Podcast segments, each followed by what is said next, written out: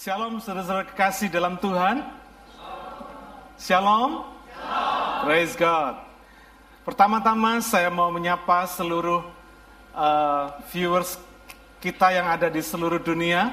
Karena saya tahu sore hari ini mereka banyak yang melihat dari berbagai penjuru dunia. Mereka melihat kebaktian anniversary kita yang ke-9 sore hari ini. Saya percaya bahwa apa yang Tuhan sudah berikan dalam hidup kita ini sungguh sangat luar biasa. Amin.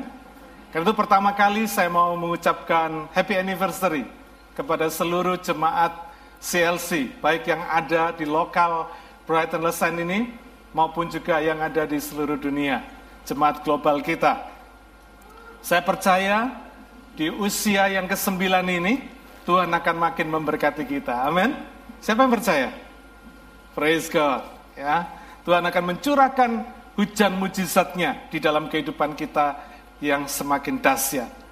Yang kedua, saya mau mengucapkan terima kasih untuk seluruh jemaat CLC, khususnya panitia yang sudah bekerja keras mempersiapkan acara sore hari ini. Saya percaya segala jeripaya saudara tidak pernah sia-sia. Dan Tuhan memberkati segala pelayanan saudara, segala pengorbanan, serta dedikasi saudara. Saya percaya Tuhan akan terus mencurahkan berkatnya dalam kehidupan saudara. Nah, saudara tahun 2015 ini, Tuhan memberikan kepada kita semua tema tahunan, yaitu The Years of Miracles, tahun-tahun mujizat. Saya percaya ini bukan sekedar tema, sebab kalau sudah tanya kepada seluruh jemaat CLC di sini, pasti mereka telah mengalami banyak mujizat dalam kehidupannya sehari-hari ya. Dan saya percaya Tuhan juga sudah sedang dan akan terus mengerjakan mujizatnya di tahun-tahun selanjutnya di dalam kehidupan kita. Karena itu apa yang harus kita lakukan untuk menyambut tahun-tahun mujizat Tuhan ini? Kalau kita tahu bahwa Tuhan sedang mengerjakan sesuatu yang besar di dalam kehidupan kita, apa yang mesti kita lakukan?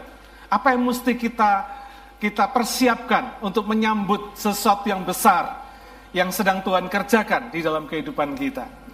Yang pertama saya ingin mengajak saudara melihat 1 Korintus pasal yang ketiga, ayat 6 sampai 9. 1 Korintus pasal 3 ayat 6 sampai 9. Firman Tuhan berkata demikian, Aku menanam, Apolos menyiram, tetapi Allah yang memberi pertumbuhan. Karena itu yang penting bukanlah yang menanam atau yang menyiram, melainkan Allah yang memberi pertumbuhan. Baik yang menanam maupun yang menyiram adalah sama. Dan masing-masing akan menerima upahnya sesuai dengan pekerjaannya sendiri. Karena kami adalah kawan sekerja Allah, kamu adalah ladang Allah, bangunan Allah.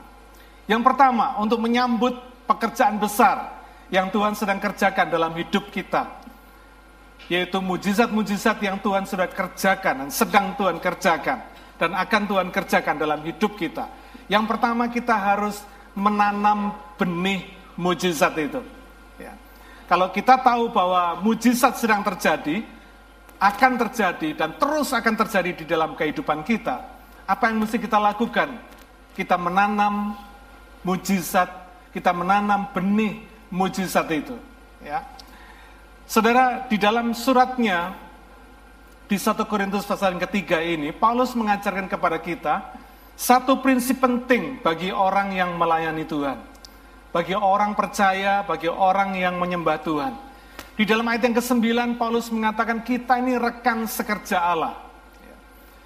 Dengan kata lain, orang yang melayani Tuhan, orang yang melayani Allah itu bekerja sama dengan Allah kita memiliki satu partnership dengan Allah. Ketika Tuhan bekerja, kita pun juga bekerja. Amin. Karena itu tadi saya katakan apa yang mesti kita lakukan kalau kita tahu pekerjaan besar Allah sedang terjadi dalam kehidupan kita. Nggak ada lain. Kita mesti menanam benih mujizat itu. Nanti kita akan tahu apa yang dimaksud dengan benih mujizat itu. Ya. Ayat yang ke-8, Paulus mengatakan dia sebagai orang yang menanam, lalu Apolos sebagai orang yang menyiram, itu memiliki kedudukan yang sama, nggak terlalu penting. Tetapi masing-masing akan menerima upahnya. Upah di sini bicara tentang reward dari sesuatu pekerjaan yang kita lakukan. Kalau saudara sudah bekerja, saudara dapat upah. Kalau saudara nggak kerja, saudara nggak dapat upah. Ya, karena itu menanam maupun menyiram ini sesuatu yang menjadi tanggung jawab kita dan kita akan mendapat reward untuk itu. Akan mendapat hadiah, akan mendapat upah untuk itu. Ya, karena itu saudara kita nggak boleh berpangku tangan. Ya. Meskipun kita tahu Tuhan sedang bekerja dan melakukan hal besar dalam kehidupan kita, ingat, kita ini partnership sama Tuhan. Ketika Tuhan melakukan sesuatu yang besar, kita pun juga harus lakukan sesuatu. Amin. Itu prinsipnya, supaya kita dapat upah. Kalau kita nggak lakukan sesuatu, kita nggak bakal dapat upah, saudara. Nggak dapat. Kita hanya dapat upah ketika kita melakukan sesuatu di dalam kehidupan kita. Ya kita bekerja, kita baru dapat upah. Di ayat yang ketujuh, dikatakan di sini penanam maupun penyiram itu nggak penting. Sebab yang penting itu adalah Allah yang memberi pertumbuhan. Artinya fokus hidup kita bukanlah kepada mujizat itu sendiri, bukanlah kepada sesuatu yang besar yang Tuhan sedang kerjakan. Ya, bukan, tetapi fokus hidup kita adalah Allah. Bukan karena mujizat, kita nggak boleh cari mujizat, tapi cari Allah. Jangan sampai kita cari mujizat hanya karena kita punya persoalan yang nggak bisa kita atasi. Keliru, saudara. Tuhan memang sedang mengerjakan mujizat di dalam kehidupan kita. Tetapi fokus kita bukan pada mujizatnya, tetapi fokus kita tetap kepada Allah yang memberi pertumbuhan. Karena itu Paulus mengingatkan kepada kita, yang penting bukan yang menanam dan menyiram, tapi yang penting Allah yang menumbuhkan, Allah yang memberi pertumbuhan. Ini fokus, saudara. Ini penting. Ya. Kenapa? Kalau kita tidak fokus kepada Allah yang memberi pertumbuhan ini, maka kita akan mudah sekali dalam hidup ini, kita akan mudah bergeser fokus kita kepada yang lain. Tuhan memberikan berkatnya kepada kita, kita lupa fokus kepada Tuhan yang memberi berkat. Kita bergeser kepada berkatnya Tuhan. Tuhan melakukan mujizat dalam hidup kita. Wah, kita keenakan. Karena Tuhan mengerjakan mujizat dalam hidup kita. Kita terus mencari mujizat. Pagi hari kita akan cari mujizat apa lagi, mujizat apa lagi. Tiap hari kita cari mujizat. Salah, saudara. Fokus kita bukan kepada mujizat, tetapi fokus kita kepada Allah yang mengerjakan mujizat. Amin. Ini yang paling penting, ya. Di ayat yang ke-6 dikatakan di situ Paulus menanam dan Apolos menyiram. Allah yang memberi pertumbuhan. Artinya semua mujizat itu, semua pekerjaan besar itu tergantung kepada Tuhan, bukan kepada kita. Itu semua terjadi karena anugerahnya, sebab dialah yang membuat mujizat. Saudara, prinsip ini sebetulnya berlaku umum. Ya. Apa yang dikatakan oleh Paulus ini berlaku umum. Kenapa saudara? Karena ini prinsip menanam dan bertumbuh. Kalau saudara ingin melihat pohon mangga muncul di halaman saudara, apa yang mesti saudara lakukan? Tanam biji mangganya, betul? Saudara nggak boleh tanam biji duren. Kalau saudara ingin punya pohon mangga, tanamlah biji mangga, bukan biji duren. Demikian juga kalau saudara kepingin mengalami mujizat dalam hidup saudara, tanamlah benih mujizat itu bukan benih yang lain. Nanti kita akan mengerti apa maksudnya benih mujizat itu. Karena kalau saudara tanam benihnya, saudara pasti akan menuai mujizatnya. Ada benih mangganya, ada pohon mangganya. Amin. Kalau saudara tanam benih mujizatnya, ada pohon mujizatnya. Ya. Amsal 4, ayat yang ke-23, mengatakan demikian. Jagalah hatimu dengan segala kewaspadaan karena dari situlah terpancar kehidupan. Di dalam terjemahan bahasa Inggris yang lain dikatakan, Be careful how you think. Your life is shaped by your thoughts. Hati-hatilah dengan pikiranmu. Jadi menanam benih mujizat ini bukan di halaman rumah saudara, tapi di dalam pikiran dan hati kita. Ini penting saudara. Ya. Saudara simpan dulu di dalam kantong saudara pengertian tentang benih mujizat ini. Karena saudara akan mengerti berikutnya. Ya. Apa itu benih mujizat? Tapi yang jelas ketika saudara menanam benih mujizat ini, saudara akan melihat pohon mujizat terjadi. Amin. Ya, ini penting sekali. Di mana kita mesti menanam benih mujizat? Tidak ada lain. Di dalam pikiran dan di dalam hati kita. Kenapa kok mesti di dalam pikiran kita? Kita ingat saudara, dari pikiran kita keluar perkataan. Dari perkataan kita keluar di perbuatan. Dari perbuatan kita keluar kebiasaan kita. Dari kebiasaan kita keluar menjadi karakter kita. Dan karakter kita akan menentukan masa depan kita. Artinya karakter kita akan menentukan kehidupan kita. Amin. Karena itu penting sekali kita menanam benih mujizat ini di dalam hati dan pikiran kita. Pikiran yang percaya kepada mujizat. Maka saya percaya hidup kita akan mengalami mujizat. Hidup kita akan terbentuk di dalam satu alam atau realm mujizat. Ya. Orang yang di dalam pikirannya percaya akan mujizat, dia pasti akan mengalami mujizat. Siapa yang percaya? Praise God, haleluya. Ya. Saudara ini sebetulnya prinsip ini sinkron dengan hidup kita. Hidup saudara dan saya ini dimulai dengan mujizat. Minggu lalu saya khotbah di The Brigades, The Miracles and I. Bagaimana di situ saya jelaskan bahwa hidup saudara dan saya ini dimulai dengan mujizat. Mazmur 139 ayat yang ke-14. Mazmur 139 ayat yang ke-14 ini mengatakan, Aku bersyukur kepadamu oleh karena kejadianku dahsyat dan ajaib. Apa yang kau buat dan jiwaku benar-benar menyadarinya kehidupan saudara dan saya ini betul-betul mujizat. Ya, saya nggak akan khotbah ini lagi karena sudah saya khotbahkan di Brigades minggu yang lalu. Tetapi dikatakan di sini, I'm wonderfully and fearfully made. Kita ini diciptakan Tuhan dengan ajaib, ya. dengan dahsyat, dengan ajaib di dalam kehidupan kita. Karena itu tidak heran kalau hidup kita ini akan terus mengalami mujizat. Karena dari awalnya sudah mujizat. Demikian juga seterusnya dalam hidup kita ini selalu terjadi mujizat. Otak kita ini mujizat, saudara. Ya. Jantung kita ini mujizat. Kok bisa jantung kita ini berdenyut terus selama 70 sampai 80 tahun? Tidak berhenti sama sekali. Ini kalau baterai gitu nggak pernah dicas ini, gimana nih bisa terjadi? Paru-paru kita, bagaimana paru-paru kita ini bisa bisa berdenyut terus. Ya. Dahsyat, saudara. Luar biasa sekali. Jadi, saudara, Tuhan sudah men-set up, ya, sudah men-set up kehidupan kita ini dari awal itu dengan mujizat. Dengan kata lain, dan kita ini dipersiapkan Tuhan untuk mengalami mujizat seumur hidup kita. Sudah dikondisikan Tuhan dari awal sampai sepanjang kehidupan kita sampai selesai nanti kita kembali kepada pencipta itu adalah kehidupan yang sudah dipersiapkan oleh Tuhan untuk mengalami mujizat. Jadi tidak heran bahwa kehidupan yang mengalami mujizat ini akan saudara alami setiap hari. Amin. Ya. Hidup di dalam satu alam mujizat. Saya senang sekali karena saya ngalamin, saudara ya. Saya menikmati betul.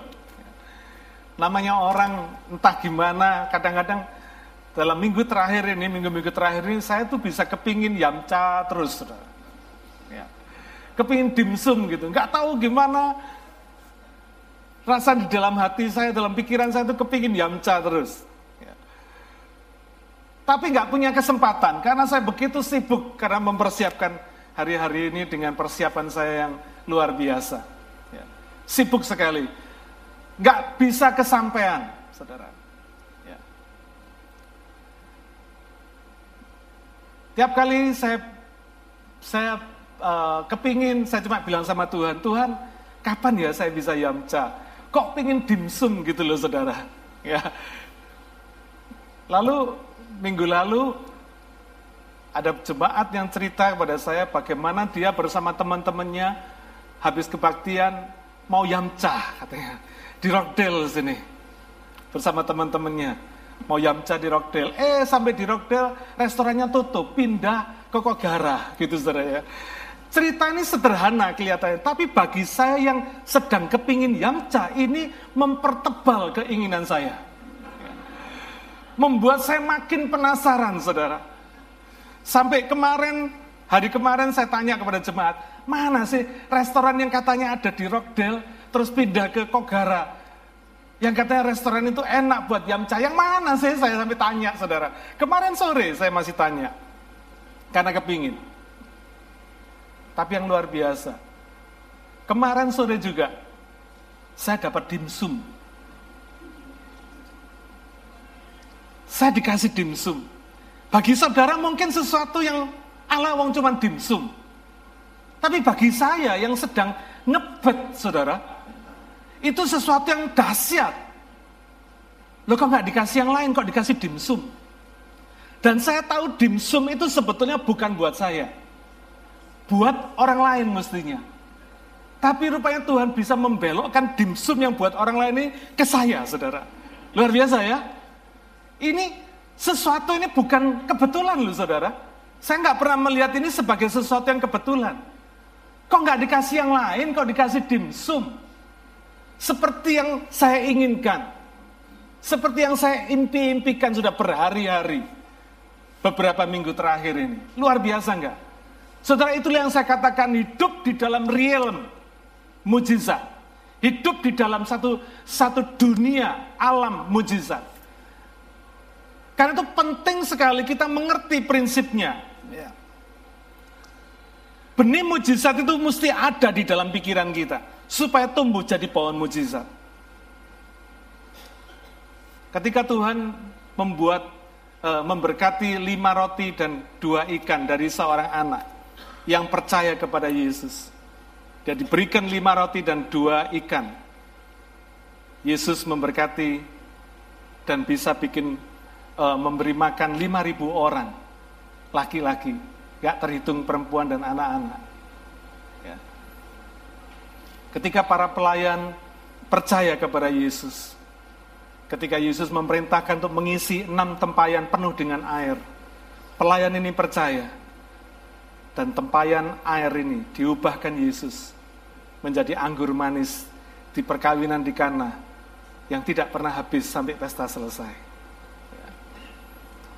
Ketika janda Sarfat ini percaya kepada Elia waktu itu untuk mengumpulkan tempayan dan mencurahkan buli-buli terakhir, buli-buli minyaknya yang terakhir.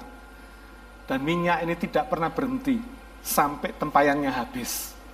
Saudara, ada sesuatu yang perlu saudara investasikan di dalam hidup saudara ketika saudara ingin mengalami mujizat. Siapa yang percaya?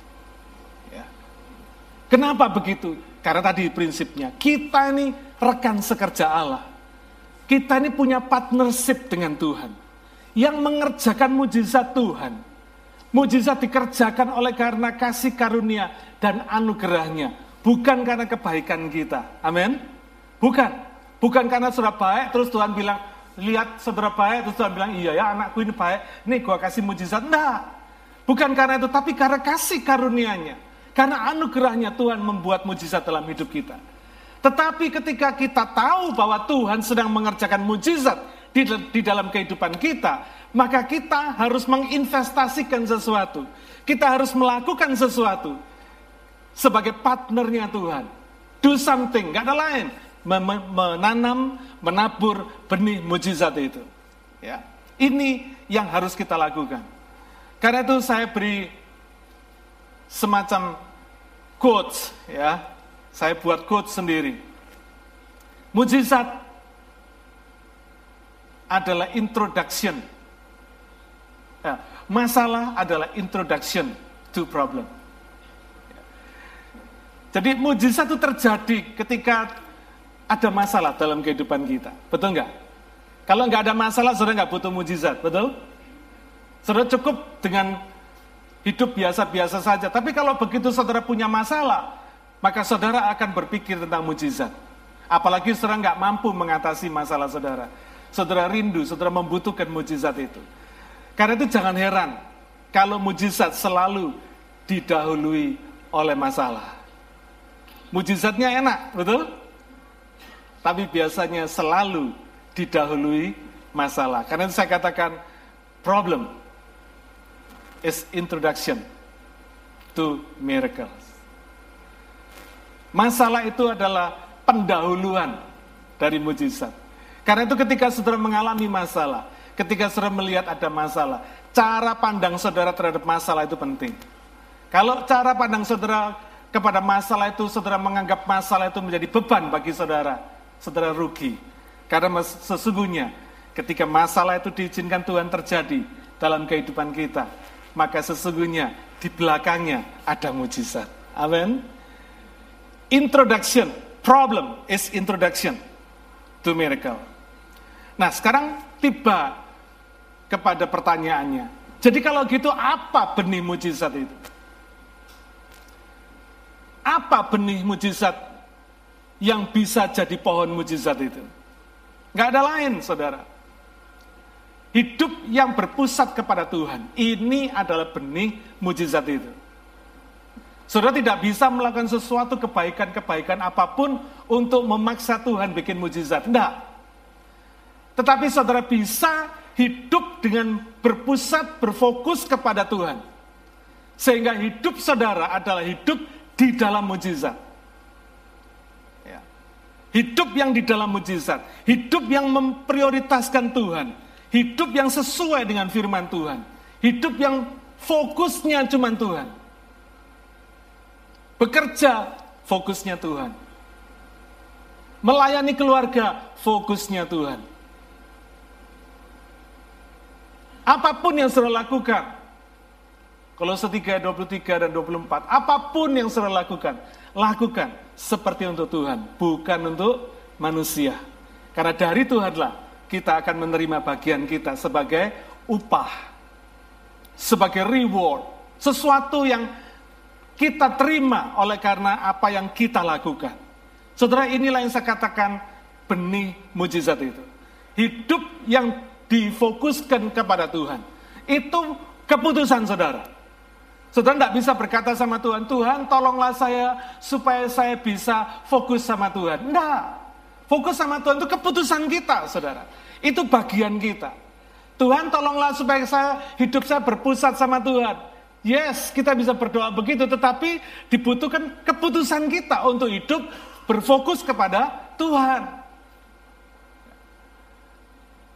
Tanamkan benih mujizat itu di dalam hidup saudara. Maka saya percaya hidupmu akan mengalami mujizat. Karena hidupmu adalah mujizat. Tiap hari saudara hidup di dalam mujizat Tuhan. Kenapa? Karena ketika sudah fokus sama Tuhan, maka Tuhan akan mengerjakan mujizat dengan bebas di dalam kehidupan kita. Amin. Yang pertama adalah tanamkan, tabur benih mujizat itu. Ya, dengan hidup yang berpusat kepada Tuhan. Jangan tunggu besok, jangan tunggu lusa, jangan tunggu tahun depan. Tapi sekarang. Kalau hari ini saudara sudah berfokus kepada Tuhan, saya bersyukur. Saudara, saya yakin hidup saudara akan penuh mujizat. Gak usah dicari mujizat, jadi sendiri. Ya.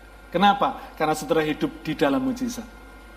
Tapi kalau hari ini fokus hidup saudara belum kepada Tuhan, bertobatlah. Fokuskan hidup saudara, ambil keputusan supaya hidup saudara ditujukan kepada Tuhan, dipusatkan kepada Tuhan. Bukan dipusatkan kepada mujizat, tapi dipusatkan kepada Tuhan. Dan saya percaya, ketika saudara memusatkan hidup saudara kepada Tuhan, maka realem itu, kehidupan saudara menjadi hidup yang ajaib. Mujizat pasti terjadi. Siapa yang percaya? Praise God. Coba tanya kiri kanan saudara. Eh, sudah fokus sama Tuhan belum? Coba tanya. Coba tanya. tanya dan jawab dengan jujur. Ya, tanyakan. Sudah fokus sama Tuhan belum? Kalau sudah mendengar jawaban belum gitu ya. Sudah jawab lagi, rugi lu gitu saudara. rugi lu. Fokuskan hidup saudara kepada Tuhan. Dan saya percaya hidup saudara adalah hidup yang penuh mujizat. Otomatis saudara, ketika saudara berpusat kepada Tuhan, hidup saudara sudah nggak usah cari mujizat. Tiap hari ketemu mujizat. Kenapa? Karena Tuhan mengerjakan mujizat dengan bebas di dalam kehidupan saudara. Saudara nggak akan miskin mujizat. Ya. Artinya kalau saudara nggak miskin mujizat, nggak bakal miskin duit. Amin. Seringkali kita takut miskin duit, keliru saudara. Ketika hidup kita penuh mujizat, nggak bakal kekurangan, saudara. Ya, saudara nggak bakal kekurangan. Yang kedua, yang pertama tadi menanam benih mujizat. Yang kedua, menyiapkan lingkungan yang kondusif untuk terjadinya mujizat. Ya. Apa yang saya maksudkan? Ada peristiwa menarik di dalam Alkitab, yaitu peristiwa ketika satu saat anak perempuan dari Yairus, Yairus ini kepala rumah ibadat, itu sakit. Dia datang pada Yesus, lalu minta kepada Tuhan, supaya Tuhan Yesus menumpangkan tangan atas anaknya, supaya anaknya sembuh. Ketika Yesus belum menuju ke rumah Yairus, tiba-tiba ada keluarga Yairus yang datang bawa kabar. Yairus, percuma sudah nggak usah bawa bawa Tuhan ke rumah kita, anakmu sudah mati, katanya.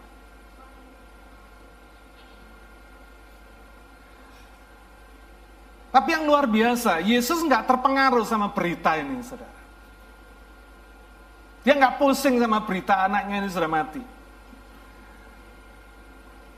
Lalu dia berkata kepada Yairus, di Markus 5 ayat yang ke-36, jangan takut katanya, percaya saja. Luar biasa ya saudara. Coba kalau saudara jadi Yesus, ketika dikasih kabar, Percuma ya Yairus, anakmu sudah mati. Saudara mungkin kalau pendeta sudah berkata, Alhamdulillah, saya nggak usah repot-repot ke rumah Yairus, kan gitu toh? Anaknya sudah mati. Tapi Yesus berkata apa? Jangan takut, percaya saja. Dahsyat saudara. Pertama saya nggak ngerti kenapa Yesus berkata begini. Lalu yang menarik lagi, Yesus melarang semua orang untuk ikut dia ke rumah Yairus. Maunya orang-orang ikut dia, tapi Yesus melarang mereka semua, kecuali tiga muridnya. Petrus, Yohanes, Yakobus, itu dibawa sama Yesus. Tiga orang ini, ke rumah Yairus.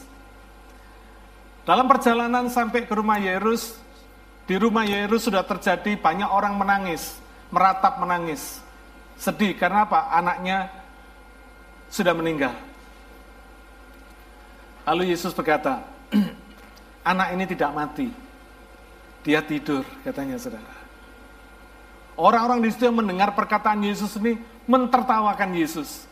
Orang anak sudah mati kok dibilang tidur. Ditertawakan Yesus. Lalu Yesus suruh mereka pulang. Lalu Yesus mengajak Yairus dan istrinya bersama tiga muridnya ini masuk ke kamar anak perempuan ini yang yang sudah mati ini. Dan di situ dia berkata talitakum bangkit. Anak perempuan Yairus yang sudah meninggal ini bangkit lalu minta makan. Sembuh. Saudara, dari perjalanan cerita ini kita bisa melihat bahwa ternyata Yesus itu tidak terpengaruh dengan berita, tidak terpengaruh dengan fakta, nggak terpengaruh dengan segala sesuatu yang mengatakan bahwa anak ini mati. Yesus tetap kepada satu keyakinannya bahwa anak ini tidur. Saudara, saudara cuma menanamkan benih mujizat saja di dalam kehidupan kita, itu nggak cukup. Itu berupa satu investasi, satu pikiran yang percaya kepada Tuhan. Tetapi pikiran yang percaya kepada Tuhan ini, hati yang percaya kepada Tuhan ini harus diaplikasikan, harus diterapkan, harus dilakukan di dalam hal-hal praktis di dalam kehidupan ini sehari-hari ini. Ketika saudara mendengar, ketika saudara melihat fakta yang bertentangan dengan apa yang saudara percayai, saudara berhenti enggak? Kira-kira begitu saudara ya. Saudara tetap percaya enggak apa saudara goyang kepercayaan saudara? Yesus enggak. Dia tetap berjalan pada apa yang dia percayai. Kenapa? Jawabannya satu. Karena Yesus adalah pribadi mujizat itu sendiri. Amin. Yesus tahu betul di mana dia berada, di situ pasti ada mujizat. Demikian juga hidup orang percaya. Ketika engkau punya Yesus, maka saya percaya hidupmu penuh mujizat. Kenapa? Karena pribadi Yesus di dalam hidup saudara itu yang menjadikan mujizat. Ada Yesus, ada mujizat. Coba suruh kasih tahu kiri kanan lagi. Tepuk kiri kanan lagi. Ingat ya, ada Yesus, ada mujizat. Ya. Haleluya. Ada Yesus, ada mujizat. Ya. Saudara ingat-ingat ini. Jangan sampai lupa. Jadi percaya saja itu nggak cukup. Investasi benih mujizat di dalam pikiran dan hati kita itu nggak cukup, saudara. Itu harus dipraktekkan di dalam kehidupan kita. Harus dijalankan. Itu baru jalan, saudara. Itu yang disebut iman. Iman yang nggak dipraktekkan itu bukan iman. Kitab Yakobus berkata iman yang tanpa perbuatan adalah mati katanya saudara. Karena itu iman saudara, percaya saudara itu mesti dipraktekkan. Nah ketika saudara praktekkan ini, apakah saudara konsisten dengan iman percaya saudara? Ini yang menjadi kuncinya. Kenapa kadang-kadang kita nggak konsisten dengan apa yang kita percayai? Karena kita lupa fokusnya. Fokusnya kita lihat diri kita sendiri.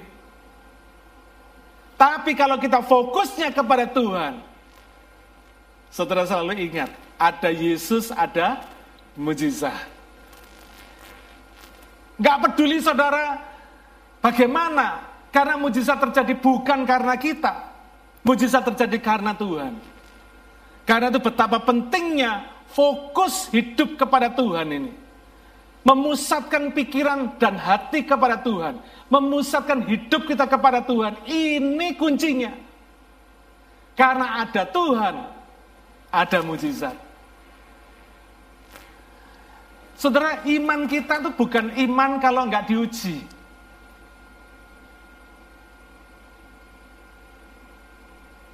Yang disebut iman itu selalu teruji, selalu diuji.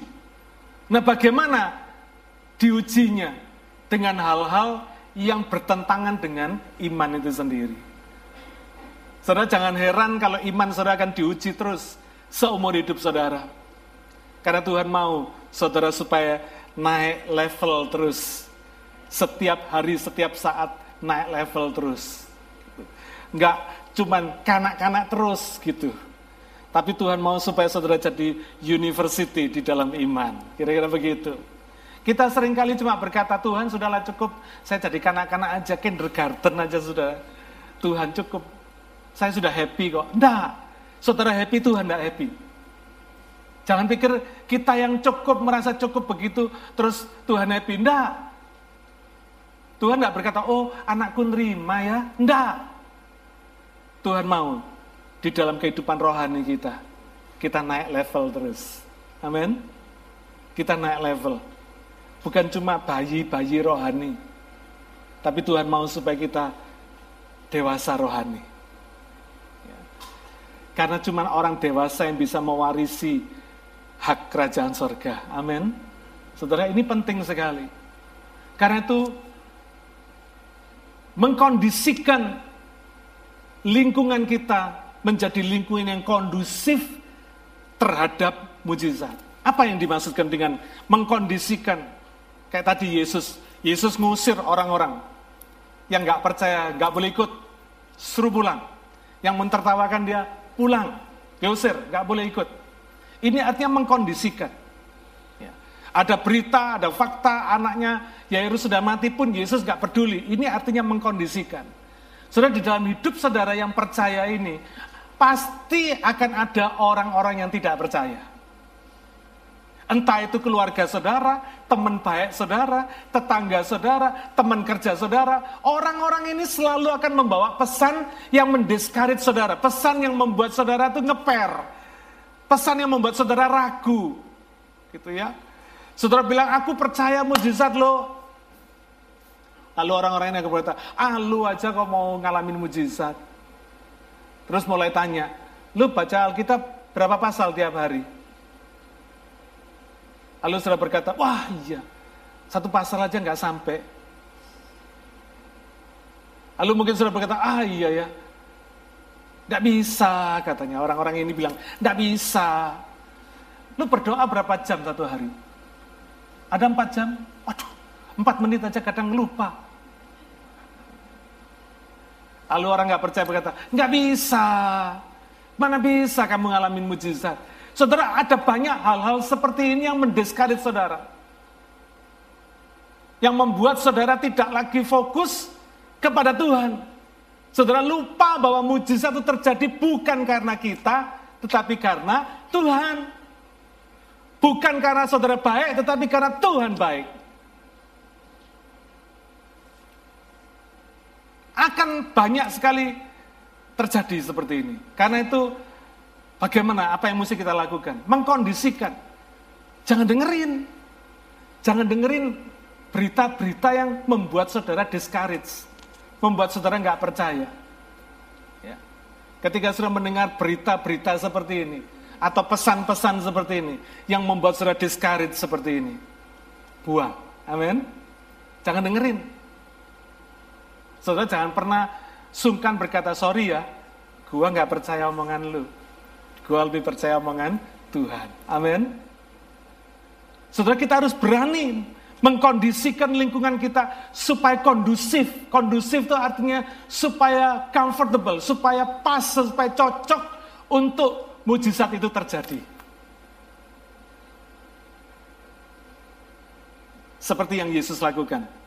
Dia cuma izinkan Yairus istrinya, dan ketiga muridnya, Petrus, Yohanes, Yakobus, bersama dia sendiri yang masuk di dalam ruangan anak Yairus, dan di situ dia kerjakan mujizat. Karena ketidakpercayaan itu membuat distraction, mendistraksi kita, membelokkan kita kepada apa yang semestinya terjadi. Amin.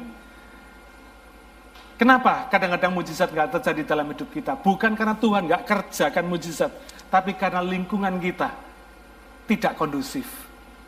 Kita ngeper, kita nggak konsisten kepada apa yang kita percayai. Saudara, saya percaya kalau kita konsisten, kalau kita bisa mengkondisikan lingkungan kita, supaya telinga kita ini cuma mendengar pesan-pesan yang percaya kepada Tuhan.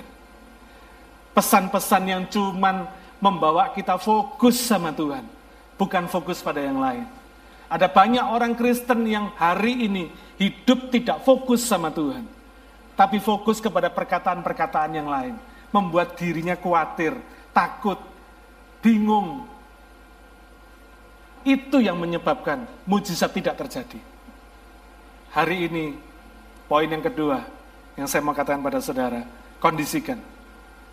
Karena mujizat itu terjadi karena Yesus pribadi mujizat itu sendiri. Di dalam Alkitab dicatat satu pesan yang harus kita ingat. Dalam Matius pasal 13 ayat yang ke-58.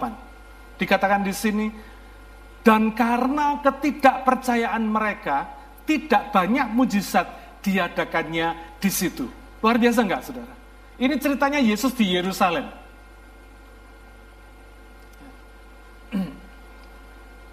Tempat asalnya sendiri. Yesus berkata, Seorang nabi itu tidak diterima di tempat asalnya sendiri. Tempat asalnya ini bisa jadi di Bethlehem, bisa jadi di Nazaret, bisa jadi di Yerusalem. Ya. Tapi dikatakan di situ, di tempat asalnya Yesus tidak banyak bikin mujizat. Karena apa? Karena ketidakpercayaan mereka. Jadi saudara jangan sampai ada ketidakpercayaan ini.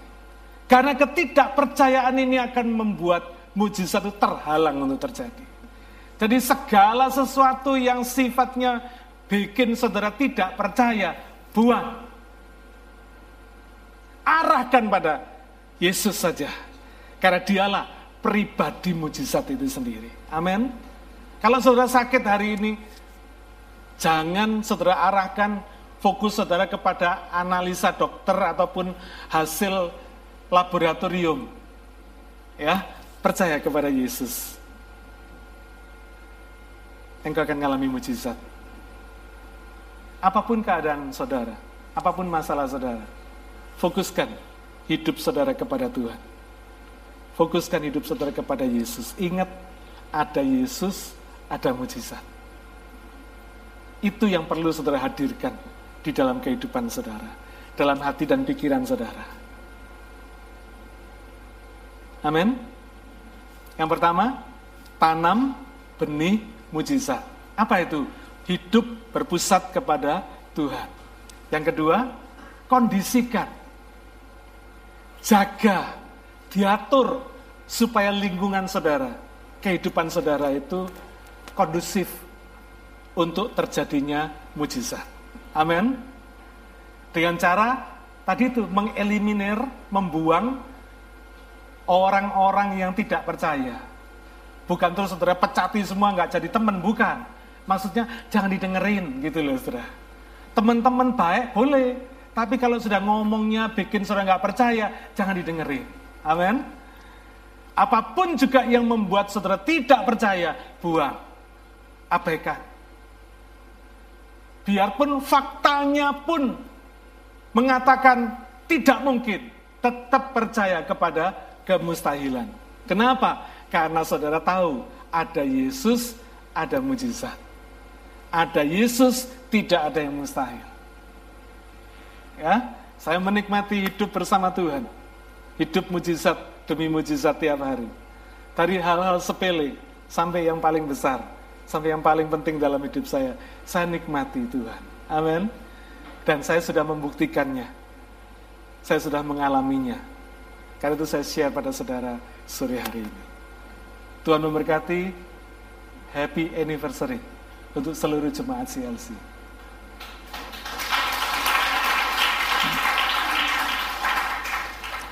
Mari kita tundukkan kepala, kita mengucap syukur. Bapak, kami percaya bahwa hidup kami adalah hidup yang sudah dari awalnya Engkau kondisikan kami supaya hidup kami adalah hidup dengan penuh mujizat. Penciptaan kami ajaib. Seluruh organ tubuh kami ajaib. Dari ujung rambut sampai ujung kaki kami ajaib. Karena itu sadarkan kami sore hari ini untuk kami tahu dan yakin percaya sepenuhnya bahwa Engkau sedang mempersiapkan hidup kami untuk penuh dengan mujizat. Bapak, karena itu hambamu berdoa supaya sore hari ini, supaya setiap kami mengambil keputusan untuk menanam dan menabur benih mujizat itu di dalam kehidupan kami semua. Hidup yang berpusat kepada Tuhan hidup yang memprioritaskan Tuhan, hidup yang diselaraskan kepada firman Tuhan. Tolonglah kami, supaya kami mampu membuat lingkungan kami kondusif, sehingga Engkau bebas dan mudah mengerjakan mujizat dalam hidup kami. Bapa, kami rindu supaya apa yang kami alami boleh dialami oleh semua keluarga kami, teman-teman kami, di mana pun juga mereka berada. Biarlah setiap orang yang kau kirimkan dalam hidup kami, mereka boleh merasakan mujizatmu melalui kehidupan kami. Bapak, terima kasih. Kami sungguh bersyukur akan kasih setiamu yang besar. Meteraikan firmanmu di dalam hati pikiran kami semua, supaya kami boleh hidup oleh karena firman. Di dalam nama Tuhan Yesus kami berdoa dan mengucap syukur. Haleluya. Amin. Tuhan memberkati saudara.